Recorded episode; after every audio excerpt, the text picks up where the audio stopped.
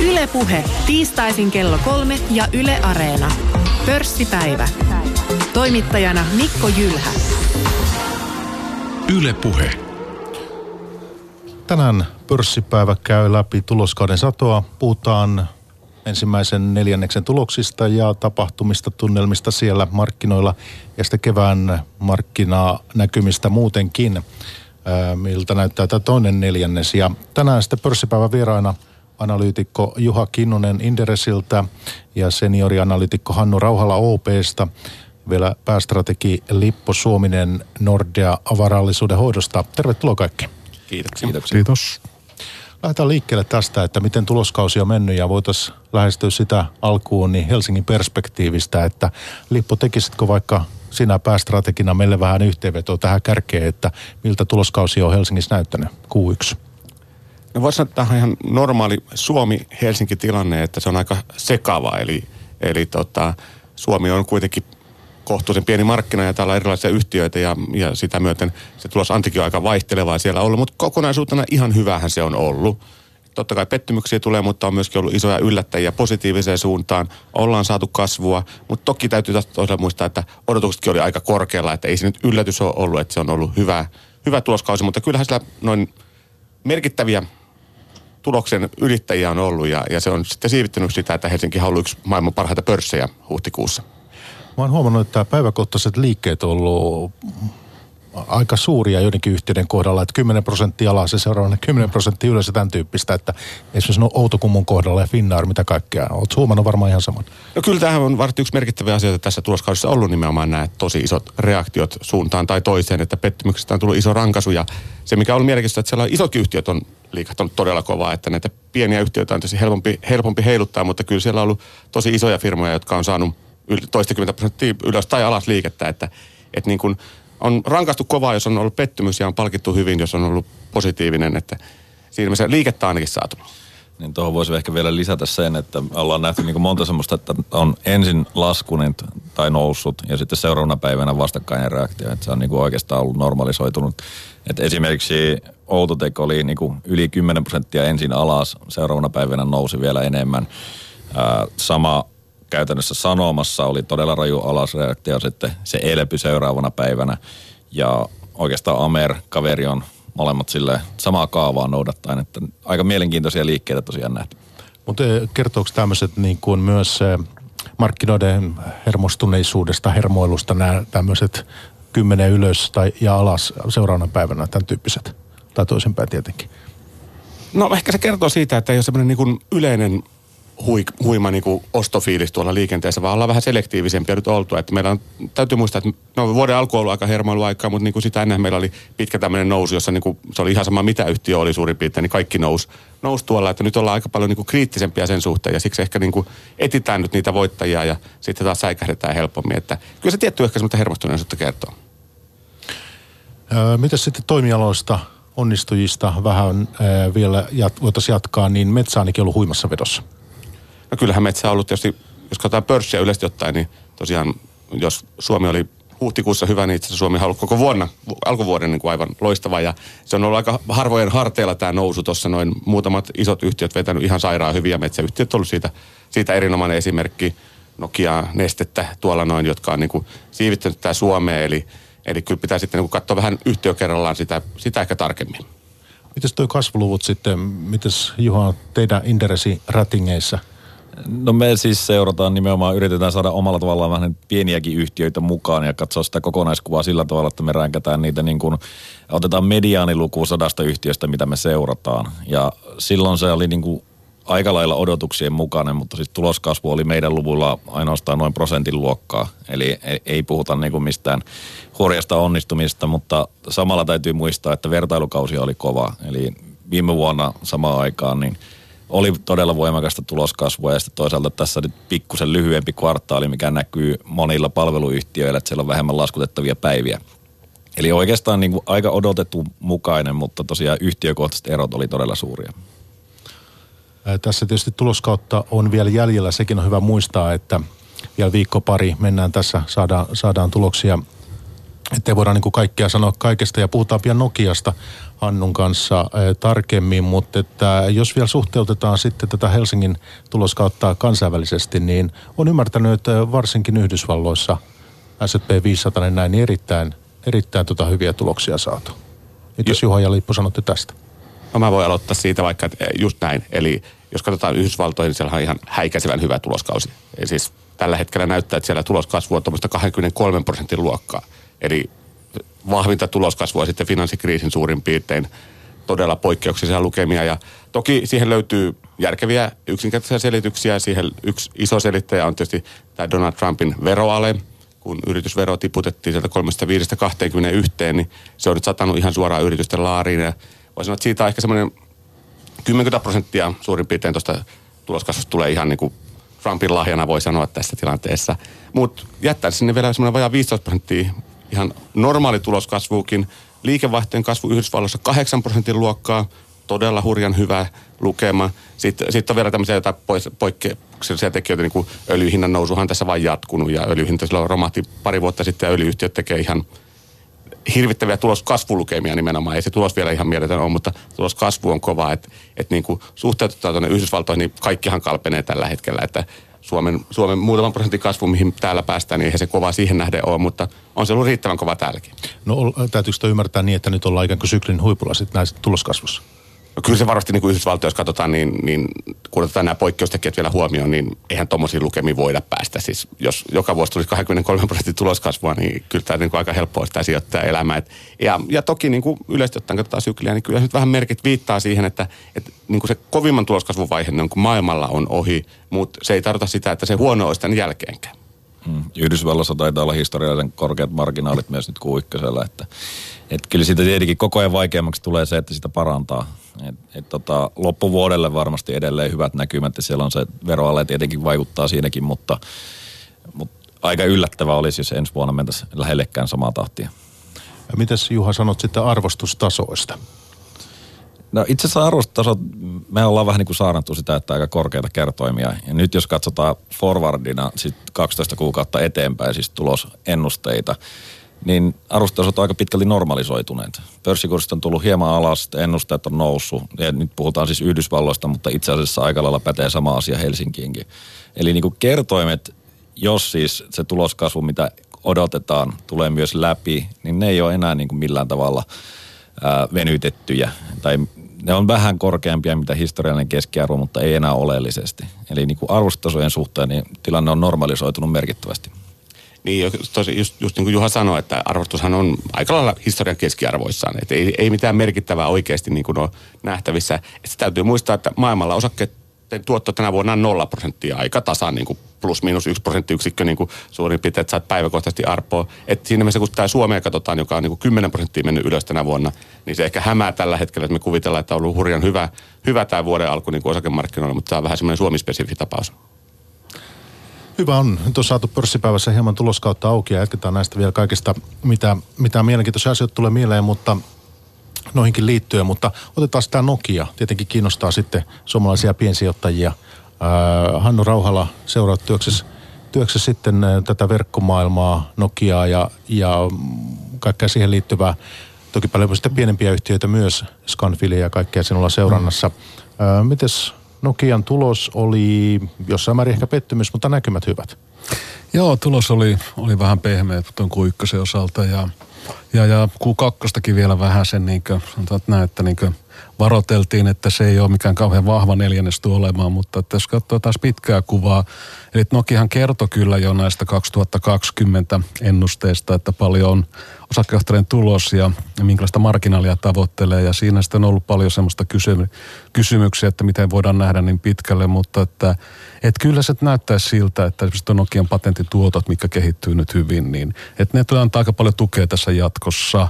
Ja sitten toinen asia, mikä tässä on, että nythän nämä merkit siitä, että verkkomarkkinoiden investointisykli olisi kääntymässä. Ne vahvistuu koko ajan. Eli että USAsta lähdetään liikkeelle nyt, lähdetty rakentamaan uutta, uutta verkkoteknologiaa testejä on paljon käynnissä ja, ja että, että siinä mielessä se aktiviteetti paranee. Ja samalla myös pitää muistaa, että Nokihan ei ole pelkästään radioverkkoja toimittava yhtiö, vaan se toimittaa myös kiinteäverkon komponentteja, niin tämä uuden tekniikan tulo tähän radioverkkoihin myös niin kiihdyttää kiinteiden verkkojen tota investointeja. Eli se on monella rintamalla tapahtuvaa, mutta että, kun tämä muistaa taas että puhutaan tämmöistä isoista investoinneista, niin että se yksikkö, mitä käytetään, niin se on mieluummin vuosiko neljännes.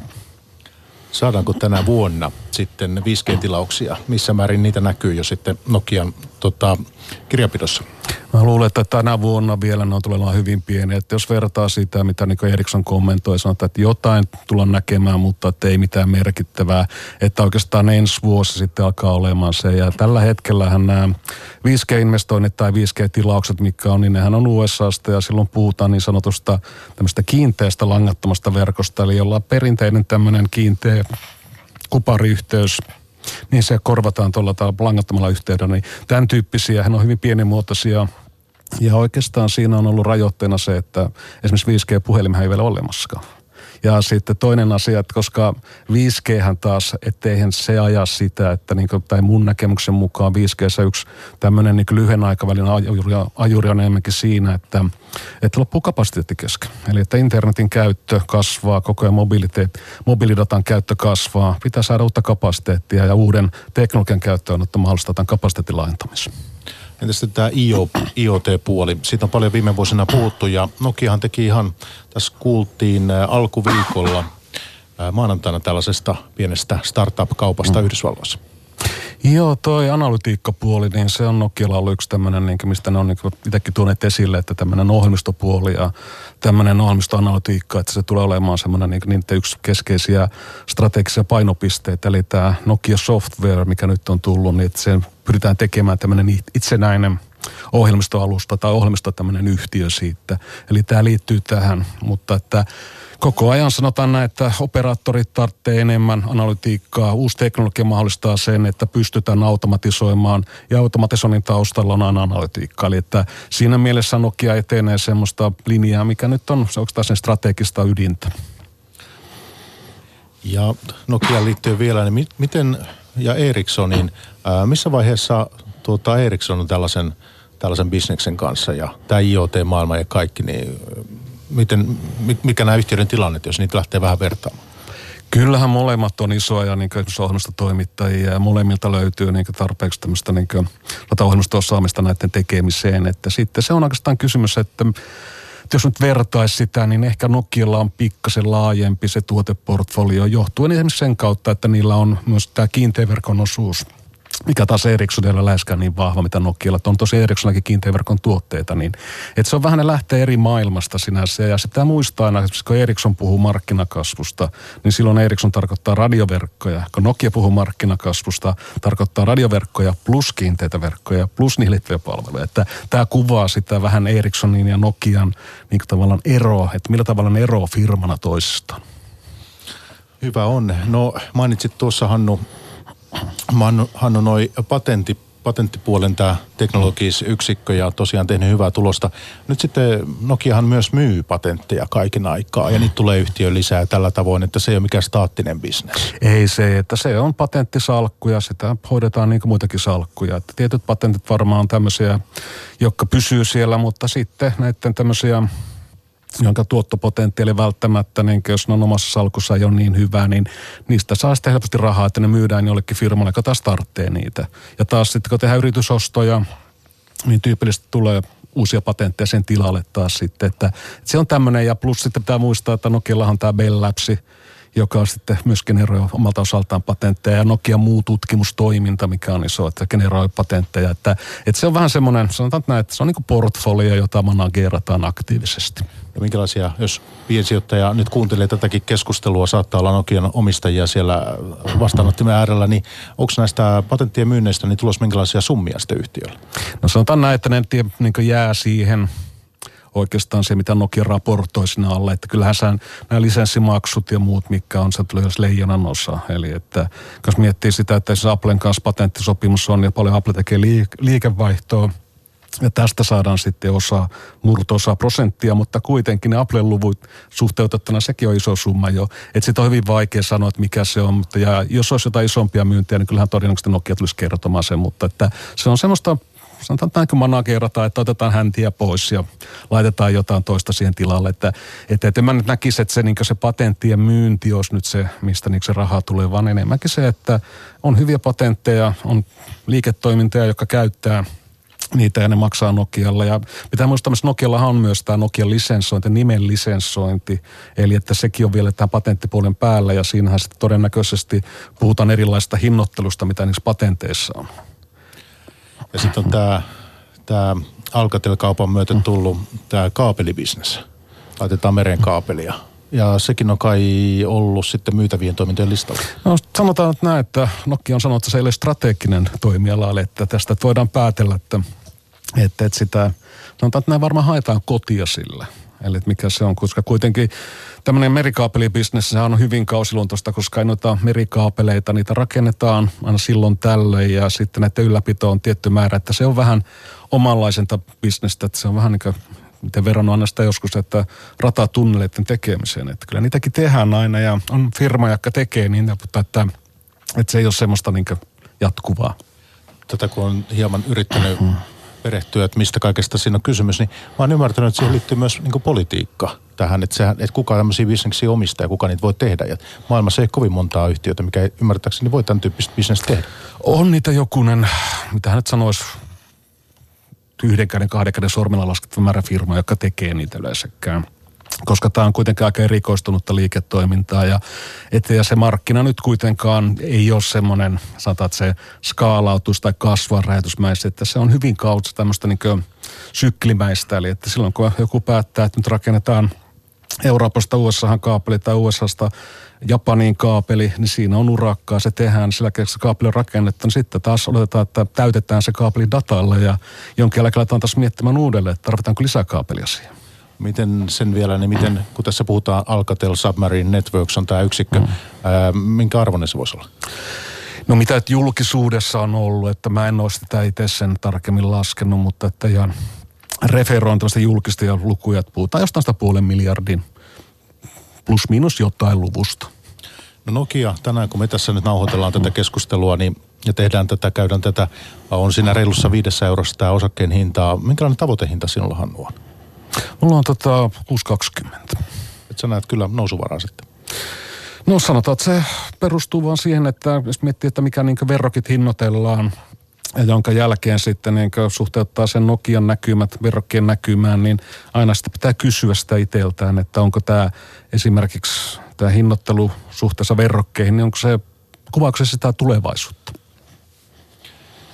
Ja sitten on Nokia liittyen myös kauppapakotteet ja, ja sitten tämä Trumpin ja Kiinan, Kiinan tota uhittelu ja siinä, siinä tuota tämä ZTE, niin heillä on nyt sitten Yhdysvalto, onko siitä jo päätös olemassa, että onko niin käynyt vai onko se tulossa, että ei myytäisi heille yhdysvaltalaisia komponentteja sitten?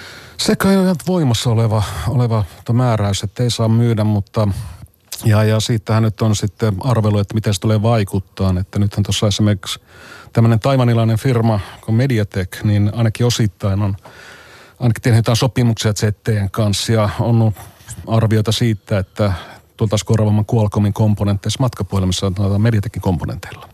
Mutta tuohon sinun tavoitehintaan ei vielä liity mitään tällaista äh, ikään kuin etua, mitä, mitä Nokia voisi saada tämän, tämän ZTE-homman kanssa? No siis tässä vaiheessa vielä, niin sitä on hyvin vaikea lähteä arvioimaan, koska esimerkiksi jos miettii, että Nokiahan ei, ei sinänsä myy puhelimia, vaan se myy tukiasemia, ja että ZTEllä on toimituksia – useissakin maissa tukesan toimituksia, että, että miten operaattorit tulee katsomaan sen homman. Että esimerkiksi ei niin laitevalmistajat, niin ei ne ole antanut vielä mitään arviota, että mikä siinä sitten on, mutta että totta kai aina sen yhden kilpailijan ympärillä oleva epävarmuus, niin, niin ainahan se on sitten sanotaan niin jos miettii niin Nokia kautta Ericssonia, niin onhan se aina niille positiivista.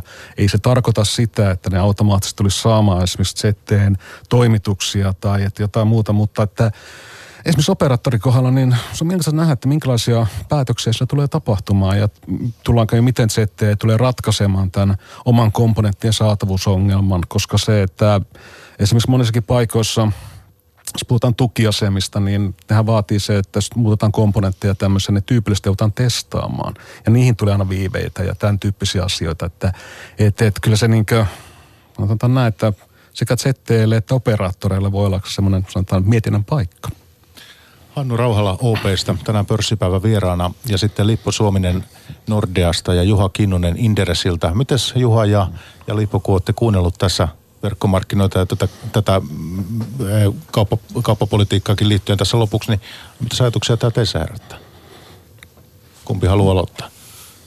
No sanotaan näin, että yleisellä tasolla tietysti pitää todeta se, että niin kauan kuin maailmassa menee hyvin, yhtiöllä menee hyvin. Että se on ehkä semmoinen yksi asia, mikä mm. tuossa toi Nokiankin osalta ja yleisesti ottaen täytyy muistaa, että se on se taustalla oleva juttu, mm. juttu ja siksi ei nyt hirveästi se pidä yllättyä, jos, jos niin kuin näkymät onkin hyvät tuossa, tossa, että tota, maailma kehittyy ja menee oikeaan suuntaan, paitsi silloin, kun ruvetaan tekemään kauppasotia, että niin otetaan siihen sitten se, se mutta mukaan. Ja, ja tota, kyllähän tämä niin on niitä konkreettisimpia keissejä nyt ollut tämä tämä tuota ZTE-tapaus täällä, mutta noin muuten niin jotakinhan me tarvitaan niin tämmöistä tökkäsyä tähän näin ja ongelmia jostakin saralta ja sijoittajat tietysti aina tykkää etsiä niitä, että mikä nyt voisi mennä pieleen noin niin kuin isommassa kuvassa ja ja tota, siinä mielessä niin onhan tämä, jos katsotaan viimeinen pari kuukautta, niin ollut aika kauppasotakeskustelua noin yleisesti ottaen – mutta nyt tuntuu, että semmoinen tietty hyytyminen on ehkä tullut, että nyt tarvittaisiin jotain uutta syöttiä sinne niin, että ruvettaisiin taas huolestua oikeasti. Tuntuu vähän, että nyt ollaan kyllästytty taas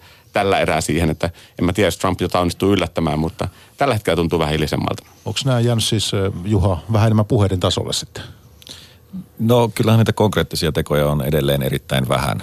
Eli tämä ZTE on ilmeisesti, jos se on tosiaan voimassa, mä en itse asiassa tiennyt sitä, niin, niin on, on jotain konkreettista, mutta kyllä yleensä se on sitä, että jääneet puheiden tasolle ja sitten on suunniteltu ja mahdollisesti ehdotettu ja mahdollisesti uhkailtu. Eli, eli kaikki on niin kuin vielä toistaiseksi puheiden tasolla, mutta Ehkä tässä voisi mainita niin kuin Detection Technology-yhtiö, niin muun muassa pohti sitä asiaa, että voiko se vaikuttaa. Heillä on Kiinassa, Pekingissä käytännössä valmistus ja sitten Yhdysvallat on merkittävä loppuasiakas. Sitten jos ajatellaan niitä lopputuotteita, niin voiko se vaikuttaa, mutta kyllä siellä toimialalla oli ainakin vielä vahvasti sellainen näkemys, että todennäköisesti ei, koska se on Yhdysvalloillekin hankala. Se on niin voimakkaasti Aasiassa se valmistus, että se se, että sä lähdet sitä äh, estämään tai laittamaan sinne tulleja, niin se hankaloittaa niin kuin omalla tavallaan sitä dynamiikkaa muutenkin. Ja oikeastaan edelliselläkin kerralla, kun olin täällä, niin taisin sanota, että nämä on aina hankalia, koska tämä, äh, jos sä yhdessä kohdassa pistät tulpan, niin se omalla tavallaan vuotaa muualle. Eli, eli kaikki näistä niin kuin nämä reaktiot voi olla hyvin monimuotoisia ja sitä on vaikea sanoa, että mikä se lopputulos on itse kullekin. DT, siihen viittasit tuossa. Joo, Detection Technology.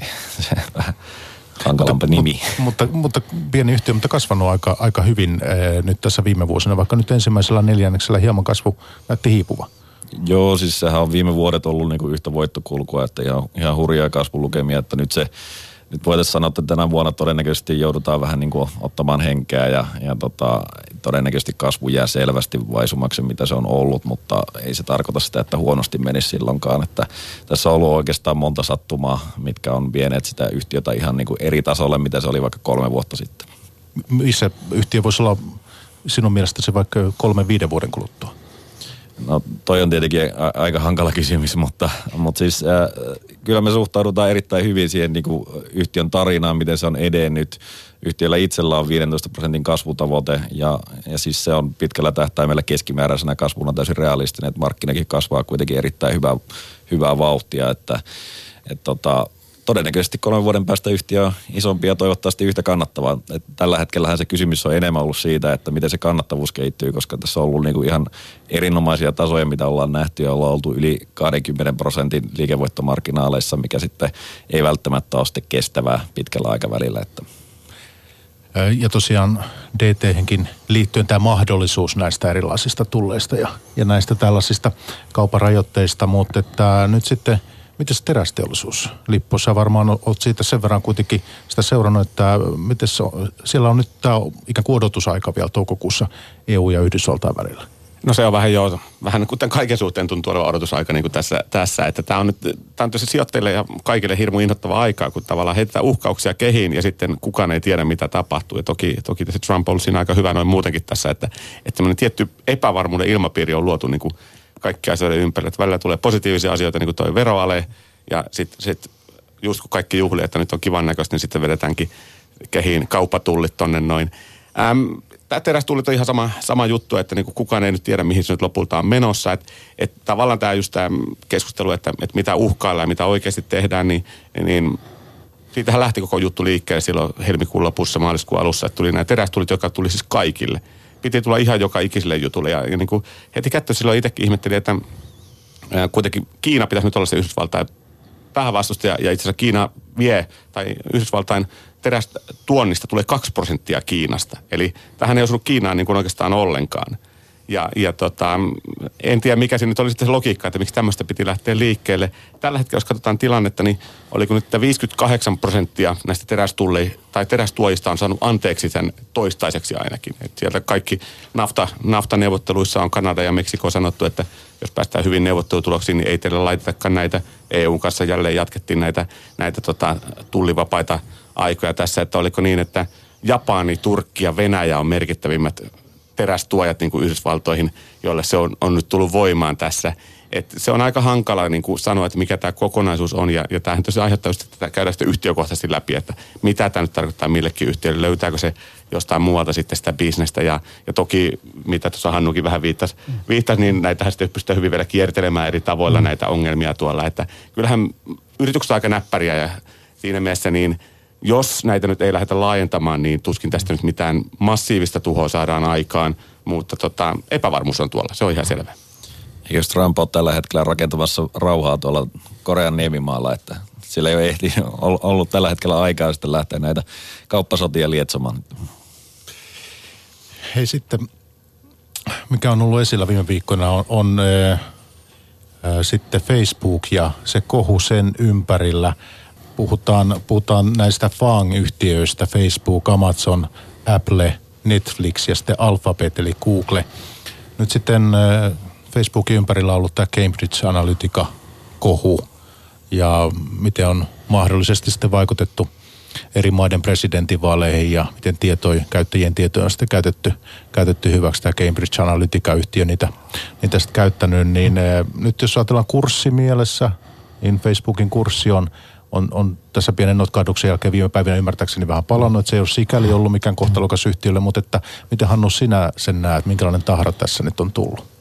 No siis, anteeksi niin, se on vähän yllättävää, että se tuli vasta nyt, että kyllähän niin nämä tietoturva-ihmiset, jotka ymmärtää tietoturvan päälle ja näiden näistä siitä maailmasta, niin on puunet pitkään jo, että miten Facebook ja yleensäkin nämä sosiaalisen median yhtiöt käyttää sitä dataa. Ja siinähän ei oikeastaan ole ollut mitään semmoista muuta kuin yritysten oma itse, itse kontrolli, että miten sitä tehdään ja mikä se on, niin Mä uskon, ja sitten myös pitää muistaa, että, että, että Facebookin käyttäjät, niitähän kuitenkin on paljon kehittyvillä markkinoilla ja monissa maissa, niin se on, Facebook on internet – et, et, et siinä mielessä semmoinen, että vaikuttaako, että, että joku firma on vähän käyttänyt niin Facebookin omien ohjeiden mukaan vastaisesti väärin dataa, niin että kenen syy se on ja millä tavalla se on et, et, siinä mielessä mä nyt näkisi, että, että toivottavasti se nyt herätti ihmisiä miettimään yleensäkin tästä, niin, että mikä sun yksityisyyden on ja mikä se arvo on ja millä tavalla, että, että jos laittaa sen hyväksynnän näiden tietojen keräämiselle, niin tietää, että mitä se voi tarkoittaa käytännössä. Että, että siinä mielessä semmoinen ehkä, sanotaan näin, että jos se olisi liittynyt johonkin muuhun kuin USA presidentinvaaleihin, niin olisiko sitä tullut niin iso kohu. Mutta missä vaiheessa tämä tämä case nyt sitten tämän suhteen on? Ne tutkinnat on menossa edelleen kai. No siis sehän on, tämä Cambridge Analytica on lopettanut toimintansa, että, että, että sinne, ja sitten tosiaan Nythän pitää muistaa myös Eurooppaa koskeva, että tässä on nyt näillä isoilla someyhtiöillä, niin näillähän on nyt myös se niin mietintään alla, että miten ne tulee suhtautumaan Euroopan tähän uuteen tietoturvalainsäädäntöön, joka laittaa tietynlaisia rajoituksia siitä, miten tietoja voi käyttää, yksityisyyden suojan varmistamiset ynnä muut, että koska nämä firmathan toimii pitkälti globaalisti niin, että miten ne tulee rakentamaan nyt sen hommansa. Että osittain on ollut puhetta, että osa datasta tai osa siirrettäisiin toisten pääkonttorien alaisuuteen ja ynnä muuta, niin että, että se on toinen asia, mikä siinä on. Mutta että jos kuitenkin miettii Facebookia, katsoo tuloskehitystä, käyttäjämäärän kasvua siinä, niin, niin ja kurssireaktiohan monesti heijastaa sitä tuotto-odotuksia, mikä sillä firmalla on, niin että ehkä se on sitten vaan unohdettu ja katsottu niitä faktoja. Niin, tässä täytyy muistaa, että miksi, miksi me niistä fangeista nyt niin paljon puhutaan, että näähän on jättimäisiä mm. yhtiöitä, jotka on kasvanut tuolta ja ne vaikuttaa meidän jokapäiväiseen elämään ja niiden markkinarvot on ihan järjettömän suuria. Niillä yksittäisellä firmalla ostetaan monta Suomea, noin niin kuin, tai Suomen pörssiä nyt ainakin, tai koko maankin saada ostaa muutaman kerran tässä näin. Et kyllähän ne on merkittäviä, jos katsotaan pörssien kehitystä yleisesti ottaen, niin jos siivotaan mm. IT pois, siivotaan fangit, fangit sieltä pois, niin itse asiassa pörssikurssit ei ole maailmalla noussut oikeastaan mihinkään viimeisen pari vuotta. Eli kyllä niillä on ihan hirvittävän iso merkitys ollut ja, ja kyllähän mitä tapahtuu yleensä, että jos joku menee riittävän pitkään, riittävän hyvin, niin joku ottaa hernettä nenään ja, ja sitten sitä ruvetaan selvittelemään. Ja nythän nämä on, on niin suverenissa asemassa joku Google tuolla, noin sehän on niin kuin meidän geeneissä, että me vaan kirjoitetaan sinne niin tota, tietokoneelle joku sana ja se löytää mulle ne kaikki oikeat vastaukset sieltä Facebookiin, niin tuskin se nyt niin kuin ihmiset sen takia, että, että nyt mitään konkreettista ei kukaan ole nähnyt oikeastaan tai sillä kokenut, että jos nyt on vähän vaikutettu meidän aivotoimintaan, niin ei me nyt vielä ihan ymmärretä mm. ehkä sitä, että mitä se sitten tarkoittaa. Että et tota, kyllähän nämä on niin kuin isoja ja, ja äärimmäisen mielenkiintoista nähdä, että miten isoksi ne voi mennä ja miten hallitseviksi tässä, mutta tätä vastaan nyt on lähdetty vähän niin kuin taistelemaan ja niillä on sitten vielä kaikki nämä veroparatiisikikkailut ja muut mm. tuolla, tuolla noin, että tässä on tämä EU, EUlla keskusteltu siitä, että niille pitäisi tuottaa digiveroa sitten vielä tähän täytyy muistaa, että Trumphan hyökkäsi taas Amazonia vastaan, että miten Amazon tuhoaa kivijalkakaupat ja hän haluaisi peru, pelastaa näköjään maailman tili, noin kivijalkakaupat tuolla. Että, että kyllähän tämä niin kuin, äärimmäisen mielenkiintoinen keskustelu on avattu sillä, mutta tuleeko se muuttaa maailmaa lyhyellä tähtäimellä, niin ei se siltä näytä ihan niin kuin Hannu tuossa totesi. Toi, se Delete Facebook oli vähän enemmän symboliikkaa kuin, niin kuin oikeasti mitään merkittävää tapahtumaa. Mutta voitteko nähdä semmoisen tilanteen, että tämän kaltaiset yhtiöt, otetaan nyt vaikka tämä Facebook, kasvaa niin isoksi, että se olisi pakko pilkkoa? No kyllähän sitä aina näitä someyhtiöiden kohdalta niin otetaan esille silloin tällä ainakin varsinkin tuolla USA-hallinnossa, että, että, että onko niille liikaa valtaa ja pitäisikö niitä jollain tavalla pilkkoa ja mainonta ja liiketoimintoja laittaa eri yhtiöihin ja tämän tyyppistä keskustelua on ollut, mutta että konkreettista mitään esityksiä ei ole tehty vielä. Että, että se on vaan ollut tämmöisiä aina, joku senaattorit nostaa esille näitä keskustelun aiheeksi ja, ja, ja sen jälkeen sitten keskustella vähän aikaa ja keskustella jostain muusta asiasta. Tämä voi tuntua tietysti erikoiselta ajatukselta, mutta historiasta löytyy tämän kaltaisia esimerkkejä vähän. Kyllä esimerkiksi toi Bell, Bell-yhtiöt, niin nehän pilkottiin silloin, että kutsutaan nämä isot operaattorit nykyään, mikä Jenkeissäkin on, niin on niistä babybellejä. Eli että se on pilkottu siellä sitten ja, sen takia vaan ihan, että OSAn hallinto näkyy, taikka sitten rautatiet, nämä, näiden omistus ja tämä öljy, öljymaailma, niin siellä on tapahtunut vastaavanlaisia erotuksia sitten, niin että nähtiin vaan, että esimerkiksi Telekom puolella, että tällä yhdellä firmalla on liikaa valtaa, että se kontrolloi on liian paljon ja sen jälkeen sitten, että se ei enää hyväksi kilpailulle. Ja tämä oli oikeastaan se motiivit, mikä siinä pyrittiin avaamaan kilpailua ja pyrittiin saamaan, saamaan tota niin kuin, tämän tämmöisellä lainsäädännöllä tämä kilpailu toimimaan. Ja kyllähän niin esimerkiksi katsoo sitä, että toi Telekom Act 84 muistaakseni, ulkomuistista muistelen, niin sehän oli se, joka esimerkiksi käynnisti tämän varsinaisesti kaupallisen internetin, koska pystyttiin tekemään – datapalveluja, ja joka pystyttiin rakentamaan sillä tavalla, että se ei ollut yhden kontrollissa, että sun ei tarvinnut enää miettiä, että minkä tyyppistä sisältöä siirretään puhelinjohdossa ja millä tavalla se tehdään. Ja tämä oikeastaan tämä lainsäädäntö, tämä yksi laki, niin se teki sen, että meillä on yleensä tämmöinen kaupallinen Facebookit, meillä on yleensäkin Amazonit, meillä on kaikki muut yleensä olemassa siellä. Koska sen jälkeen sitten oikeastaan ensimmäisenä olisi, että firmat näki se, että internet tulee olemaan, että se on kauppa. Että silloin nähtiin jo alusta pitää, että kauppa on se. Ja, ja tämähän Amazonkin on pitkä ollut kirjakauppana internetissä ja selvisi tästä 2000-luvun kurimuksesta tai 2000-luvun vaihteen kurimuksesta selvisi ja sen jälkeen loppuunkin historiaa, mutta että tämä yksi lainsäädäntö vaikutti siihen, että meillä on tämä nykyinen maailma. Ja 2000-luvun alkuvuosina, mä muistan Amazonia sai ihan muutaman dollarin hintaa. Näinhän se ja Netflixillä sama homma ja että kyllähän näitä, näitä niinkö tarinoita löytyy, että sitten kun se osoittaa sen bisnesmallinsa toimivaksi, niin sen jälkeen sitten se kurssikehitys onkin ollut vähän erilaista. Niin, mekä tässä tietysti on herännyt, herännyt sitten keskustelua, että onko meillä nyt uusi IT-kupla tässä kyseessä, kun täällä on nyt tämmöisiä mahtiyhtiöt, jotka on noussut ihan, ihan järjettömän paljon. Ja, ja niin kuin, se tietysti muistaa se iso ero sinne vuosituhannen taitteeseen, jolloin meillä oli, oli se aito IT-kupla, että silloin oltiin niin kuin toiveiden ja lupausten varassa, että kellään ei ollut vielä todistusaineistoa siitä, että ne tekee tulosta. Tällä hetkellä no, firmat tekee, iso osa näistä fängeistä tekee ihan järjettömän hyvää tulosta. Samaan aikaan ne kasvaa ihan hirveätä vauhtia tuolla. Että, niin kyllähän tämä nyt paljon on sitä, että nyt on tapahtunut se, mitä 2000 luvattiin, että tulee tapahtumaan. Että siinä meni nyt vaan se 18 vuotta, että saatiin toteutettua se, että koko maailma käy kauppaa tuolla internetissä. Mm. Et sehän on aina, oikeastaan muistaa aina se, että maailma yli, yliarvioi aina sen kehityksen kolmessa vuodessa, mutta aliarvioi sen kehityksen yli viiden vuoden kehityksen sitten. Että, että se on monesti näin. Mutta että tässä mekin puhutaan yhdysvaltalaisista yhtiöistä, amerikkalaisista yhtiöistä, eurooppalaiset loistaa poissaolollaan tässä. Se on kyllä huolestuttavaa oikeasti. Mä oon miettinyt monesti tuota asiaa, että missä niin kuin meidän platformit tai muut tällaiset uuden ajan yhtiöt, jotka dominoivat selkeästi jotakin aluetta, niin tuleeko monta mieleen teille? No esimerkiksi tässähän on tämä Here, mikä on, tai sanotaan, että ei sekään eurooppalainen, mutta että sillä tulee todennäköisesti aika merkittävä rooli esimerkiksi näissä itseävissä autoissa. Sitten on totta kai sitten tämmöisiä, okei okay, sappihan nyt on itsestään semmoinen, mutta se ei se ole alusta, mutta että voimakkaasti menossa siihen alustan suuntaan, eli että, eli että haetaan pilvimallia ja tehdään tämmöistä maailmaa, joka nyt on enemmänkin sitten tämmöinen, sanotaan, perustuu verkkoihin eikä niinkään lisenssimyyntiin. Et, mutta että täytyy myöntää, että Euroopassa voisi olla enemmän näitä tämmöisiä isoja alustoja, mutta että onko se sitten, että suomalaisia syytetään siitä, että firmat myydään liian aikaisin pois, mutta että onko Euroopassakin myös näin, että lupaavia firmoja esimerkiksi Saksasta ostetaan pois?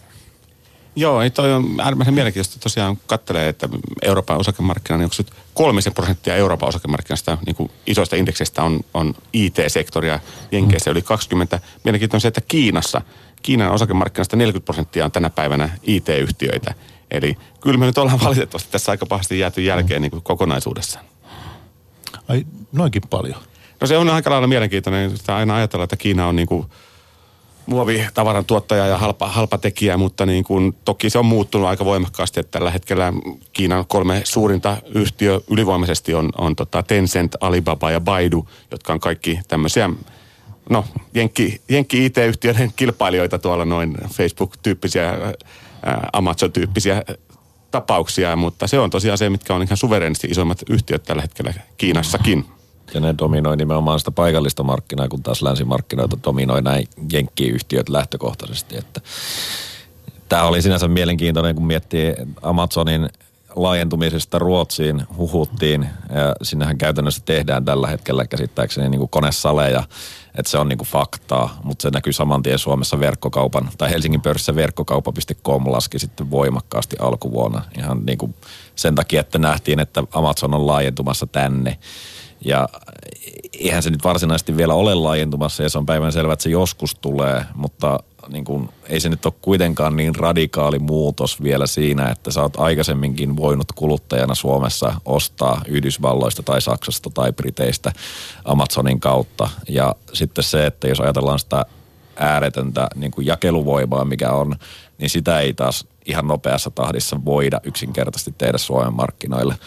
Et, et se on niin kuin äh, vähän, vähän niin kuin äh, nähty sillä tavalla, että Amazon tulee ja vie kaiken. Todellisuudessaan se ei kuitenkaan dominoi täydellisesti edes niin kuin sitä päämarkkinaansa, ää, äh, jos ajatellaan, mistä Amazon lähti, niin se oli Yhdysvaltain kirjamarkkina ja siellä se markkinaosuus on noin 50 prosenttia, mikä on tietenkin siis valtava. Siis mm. kyllä se käytännössä kontrolloi sitä, mutta ei se kuitenkaan ole 100 prosenttia. Niin kuin, kyllä siellä muillekin on jäänyt vielä jaettava. Ja tämä on se ensimmäinen, mistä lähdettiin niin kuin 2000-luvun alussa.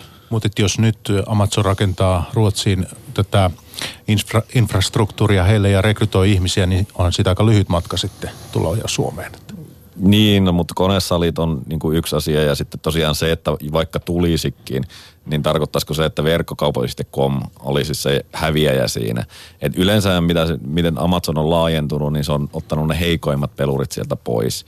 Ja verkkokaupallisesti.com on kuitenkin ainakin meidän käsityksen mukaan kulurakenteeltaan niin kuin voittajien puolelta. Okei, siellä on gigantti, joka on niin kuin skaalaltaan äh, erittäin suuri ja sillä on niin kuin oma etunsa, mutta sitten siellä on vielä häviäjien puolella muitakin. Et No mites tota, kun sä nostat verkkokauppakomin tuossa esille, niin mites heidän Q1?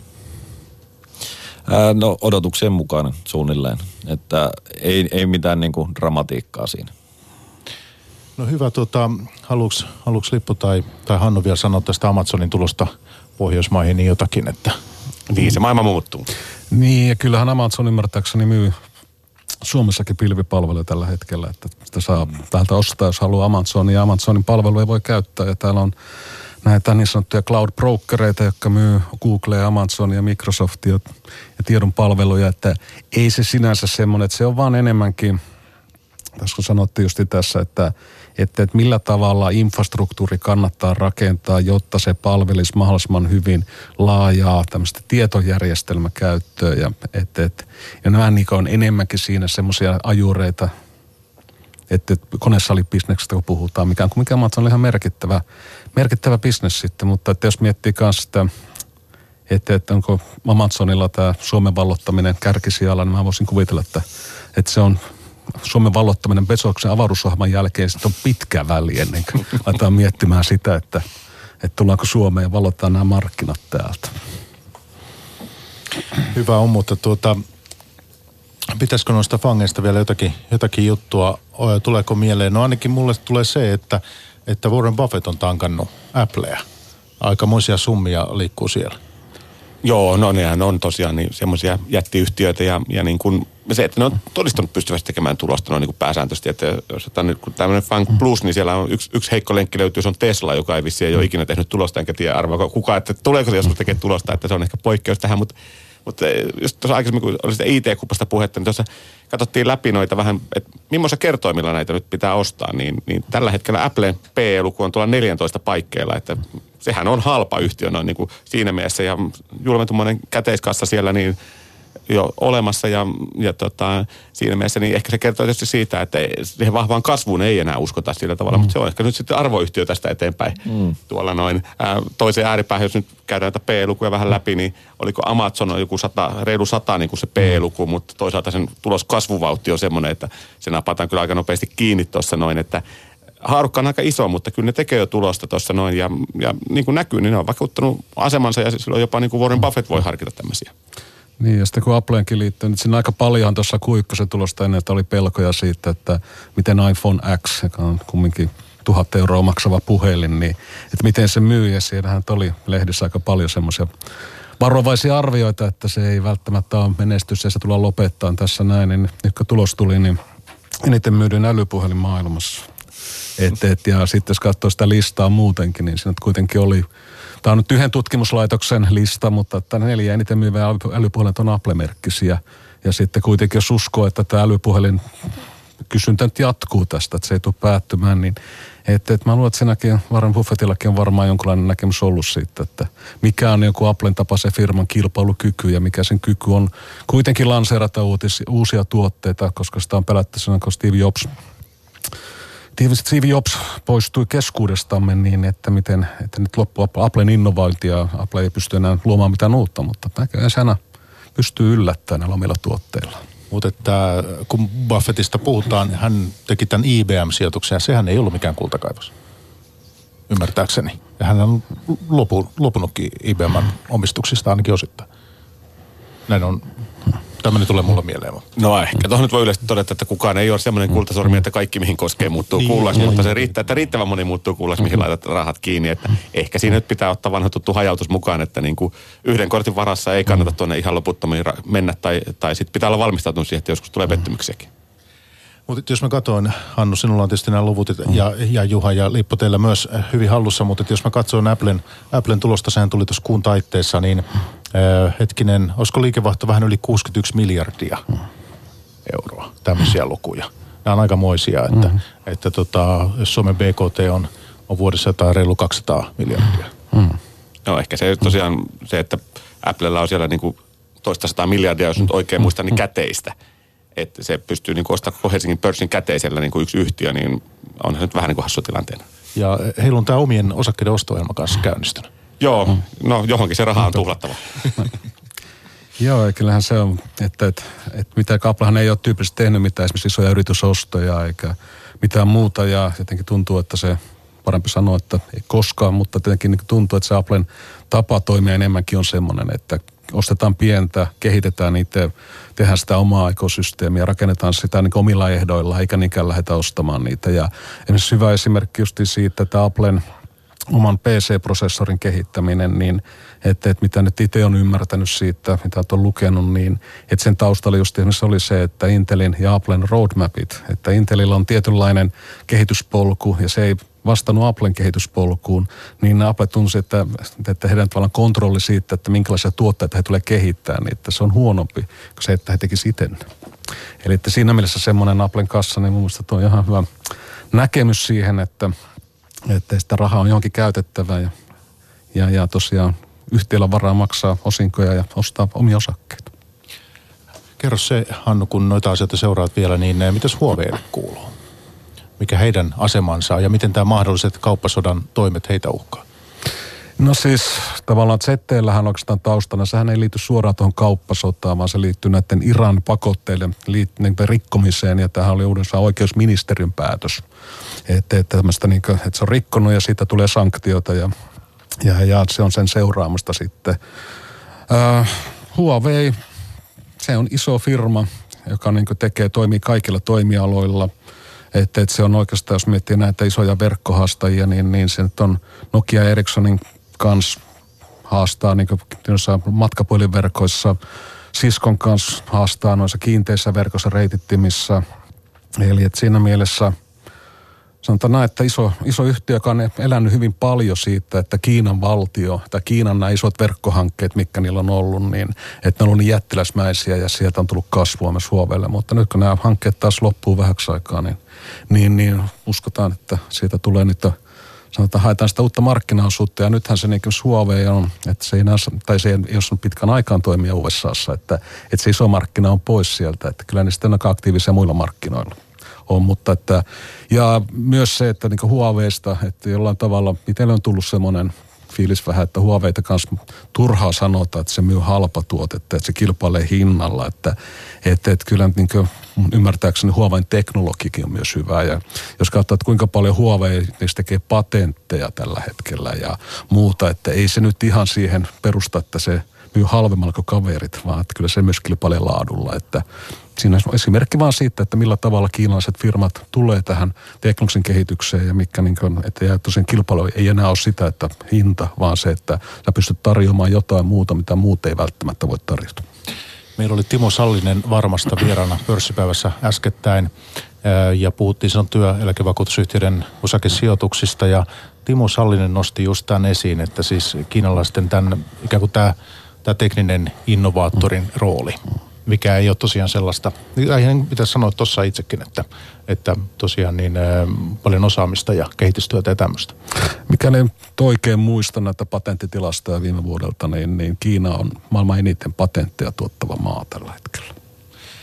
Ja me Juhan kanssa vähän puhuttiin tuosta DTstä ohjelman alkupuolella tässä pörssipäivässä ja ymmärtääkseni DT on myös perustellut sitä omaa läsnäoloa Kiinassa. Ei pelkästään sillä, että ollaan siellä markkina-alueella, että, se, että siellä on kasvua, mutta myös huomattavasti sillä osaamisella. Siellä on osaamista, kyllä. Siis ihan huippuosaamista ja yleensäkin niin kuin ehkä tässä kannattaa siirtyä tähän 2010-luvulle ajatusmaailmassa. Että kyllähän Kiina jossain vaiheessa oli selvästi se markkina, missä niin kuin enemmänkin kopioitiin eikä tehty mitään uutta.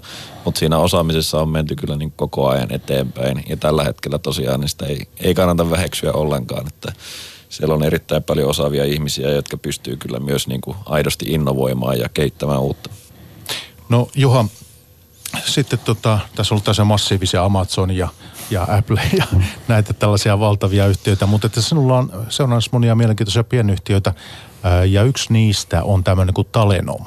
Ja kun nyt kun meillä on pörssipäivän satoa on tämän otsikon nimi tässä, tässä anteeksi pörssipäivä, vaan tuloskauden satoa tässä pörssipäivässä, niin ää, Talenomilta tämmöinen tilitoimisto suomalainen, mutta että erittäin hyvää kasvua, kaksinumeroista kasvua heille ja nostivat ohjeistustaan, niin mikä sellainen sijoituskeisi tässä on kyseessä?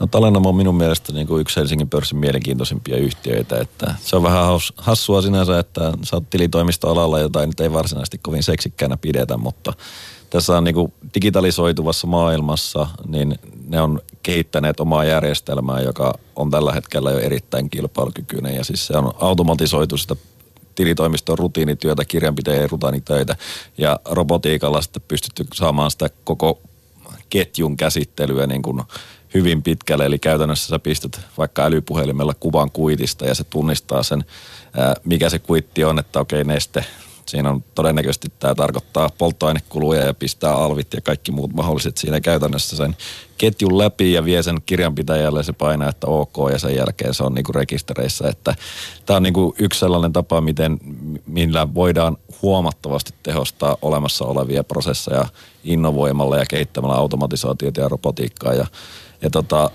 tätä nyt niin kuin omalla tavallaan kerätään satoa siitä, että et tota, siellä on yhtiöillä niin sanotut tuotantolinjat kirjanpidossa, jossa pystytään nämä rutiinihommat tosiaan tekemään enemmän tai vähemmän automaattisesti ja, ja tota, äärimmäisen mielenkiintoinen kasvutarina. Mutta tämä kuulostaa nyt siltä, että tuonne tilitoimisto business, niin kyllähän siellä nimenomaan digitalisaatio olisi hyvin niin tulevaisuudessa keskeisessä osassa, että kai muutkin on hereillä. Ää, on muutkin hereillä, mutta tässä on vähän erilainen toimintamalli, eli, eli tota, siellähän on kaksi perinteisesti ollut kaksi suurta, jotka toimittaa tätä niin kuin ohjelmistoja tilitoimistoille. Ää, ne on käytännössä Accountor ja Visma, joiden nimet on kyllä nyt sitten, Visma on Assets muistaakseni, jos, jos nyt en väärin muista. Ja, mutta siis ää, Talenomilla tämä on niin kuin omalla tavallaan sisäinen kehitys, jota ne käyttää itse ja nämä muut sitten myy sitä ohjelmistoa ja sinne tarkoittaa, että sulla on aika suuret edut siitä, että miten sä pystyt sitä koko ketjua nimenomaan ää, viemään, koska sä et pelkästään tuo sinne niin työkaluja sille kirjanpitäjälle, joka on sitten eri asemassa. Ja siis siinä mielessä juuri erittäin niin kuin vakuuttavaa kehitystyötä, että tässä ei kuitenkaan ole mikään, mikään Google tai muu vastaava, jolla olisi rajattomat resurssit käyttää tuotekehitykseen. Että, et tota, nyt kun tämä on todistanut käytännössä toimintaansa, niin alkaa sijoittajatkin heräilemään tässä, sanotaan viimeisen vuoden aikana. No miten se Lippo ja Hannu, tämmöinen digitalisoituva tilitoimistobisnes, niin mitä te tästä ajattelette? Onko maailmalla jotakin verrokkeita, miten tähän pitäisi suhtautua? Siis varmaan niitä tulee, mutta se digitalisoituminen, sehän on vaan kehityskulku, että siihen me tullaan menemään, että, että, että millä tavalla missäkin toimialalla, niin se on sitten aina toimialakohtaista, mutta että vaikka nähdä sellaista maailmaa, että muu maailma menisi johonkin digitalisoitumiseen ja sitten yksi toimiala jäisi, että ne menee analogisessa maailmassa edelleenkin. Että. Kyllähän toi on just niin, että, että tavallaan se on pakko siellä mennä ja niin kuin voittajia tehdään sillä nyt, että kuka pystyy sen rakentamaan parhaiten. Ja, ja siinä mielessä niin kuin tietty uusi jako on vähän joka alalla, että on nyt yksi, yksi sektori taas lisää sinne niin, mutta mikään sektorihan ei oikeastaan niin kuin pysty välttämään sitä, että maailma muuttuu. Tämä omalla tavallaan kertoo myös siitä, että nämä listat, mitä me ollaan nähty, että nämä ammatit tulevat niin sanotusti katoamaan ja digitalisoidaan ja automatisoidaan, niin siellähän kirjanpitäjä ammatti on ollut pitkään listoilla varsin kärkijoukossa, että, että niin kuin, ei ne varmaan ihan tuulesta temmattuja juttuja nekään ole. Ja tätä löytyy teidän mallisalkusta muistaakseni. Löytyy kyllä.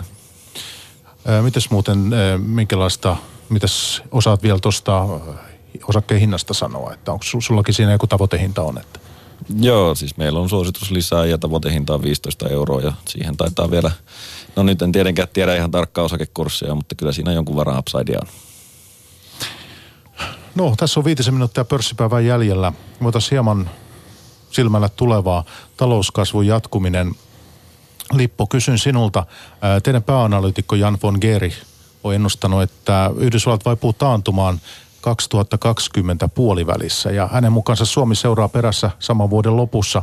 Nyt sitten tämä arvio perustuu pitkien ja lyhyiden korkojen erotukseen, tuottokäyrään. Äh, mitä sinä ajattelet näistä? Oletko samaa mieltä?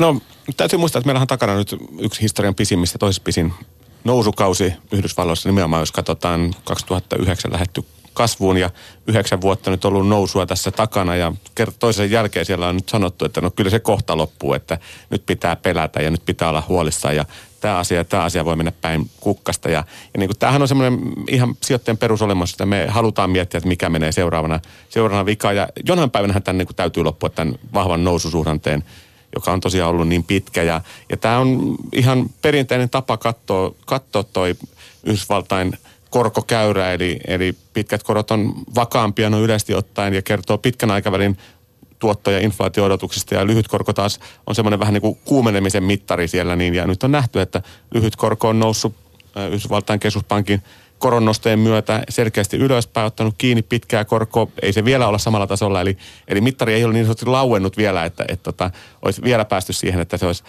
pit, lyhyet korot olisi korkeammalla kuin pitkät korot, mutta on tämä sellainen asia, että katellaan ja, ja toi Jannekin analyysi oli ihan, ihan tähän perustuva ja se kertoisi niin kuin siitä nimenomaan, että normaalistihan suhdanne menee niin, että talous lähtee nousuun ja sitten vähitellen siellä niin kuin alkaa resurssit vähenemään ja joudutaan palkankorotuksia antamaan ja inflaatio kiihtyy ja keskuspankkista joutuu tappamaan se inflaation ja se tappaa samalla sen talouskasvun siinä.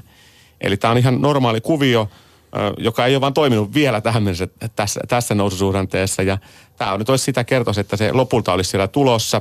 Onko se sitten vuonna 2020, niin se nyt on vähän enemmän semmoinen viivotin analyysi, että jos vedät suoran viivan, että missä vaiheessa se on niin kuin, tota, tasaantunut tuo korkokäyrä, niin milloin se kääntyy sitten niin kuin, ähm, väärinpäin niin kuin tavallaan. Mutta ehkä mun mielestä nyt o, nämä on arvauksia niin kuin pohjimmiltaan ja, ja niin kuin ihan perusteltu arvaus sinällään, mutta nyt jos sijoittajan kannalta mietitään, niin tämä vuosi on aika lailla niin kuin taputeltu siinä mielessä, että maailmaa ei, me tänä vuonna enää taantumaan saada. Kyllä meillä sen verran vahva, vahva pohja on tuossa käynnissä. Mutta se sijoittajan kannalta haaste on se, että kaikki tietää sen. Et se ei niin kuin yllätä enää ketään tässä huoneessa eikä missään muuallakaan. Et kaikki tietää, että talous on ihan hyvässä vireessä. Ja nyt oikeastaan niin kuin markkinoilla mietitään sitä, mitä tapahtuu vuonna 2019. Et onko silloin tulossa ongelmia vai ei. Jos Janne on oikeassa ja se tulee vasta vuonna 2020, niin mä sanoisin, että meillä on sitten tämmöinen vuoden päivät ainakin tässä vielä nousua jäljellä, että toihan itse asiassa hyvä uutinen siinä mielessä. Mites Hannu, millä mittarilla sinä nyt sitten seuraamiesi tai yhtiöitä, joita seuraat, niin niitä, niitä nyt sit, ja markkinatilannetta niin tota, lähdet arvottamaan? No siis kyllä pitää katsoa se, että se toimiala on täydellisiä ajureita, mikä tällä hetkellä teknologiapuolella on ja ja, ja että millä tavalla se että niin vaikuttaa näihin firmoihin. Ja nythän niin kajurina on se, että tämän langattoman datan kysyntä kasvaa, kiinteän verkon datan kysyntä kasvaa, streaming-palvelut, Amazon, Google, tämän tyyppiset firmat tallentaa jatkuvasti määrin kasvavaa määrää dataa verkkoon. Eli tarvitaan jonkinlaisia komponentteja siihen, että se pystytään niin siirtämään se data. Ja nyt se kysymys on, että jatkuuko tämä tästä. Mä, mun arvaus on se, että mä en näe mitään syytä, että miksi ihmiset opettaisi tämmöisen verkkodatan käyttämisen tai sen tai se kasvu loppuisi. Intiat muut on vielä lisäksi täällä näin, niin tämä on se ajuri ja sen jälkeen vaan pitää katsoa, että kuka tässä markkinassa on se, joka pärjää parhaiten. Ja Juha, viimeiset sanat, että nyt on menossa toinen neljännes. Miltä näyttää? Ää, edelleen näyttää hyvältä. Siis ää, nyt tosiaan kuikkasella riippuen lähteestä, niin joka tapauksessa kasvu, tuloskasvu oli aika, aika hiljaista, mutta siis Q2 meidän ennusteiden mukaan ainakin lähdetään vähän parempaan suuntaan. Eli, eli tota, vertailukausi ei ole niin, niin vahva, mitä se oli viime vuonna Q1. Ja siis talous vetää edelleen hyvin. On pieniä merkkejä siitä, että talouskasvu olisi hiipumassa, mutta siis tosiaan taantuma, taantuma arvaus 2020 niin voi olla, voi olla hyvä, mutta joka tapauksessa niin lähiajalla näyttää hyvältä. Juho Kinnunen Inderesiltä vieraana tänään ja sitten Hannu Rauhalla OPsta ja Lippu Suominen Nordea varallisuuden hoidosta. Ja kiitos herrat, että pääsitte käymään meillä täällä vieraana pörssipäivässä. Kiitoksia. Kiitos.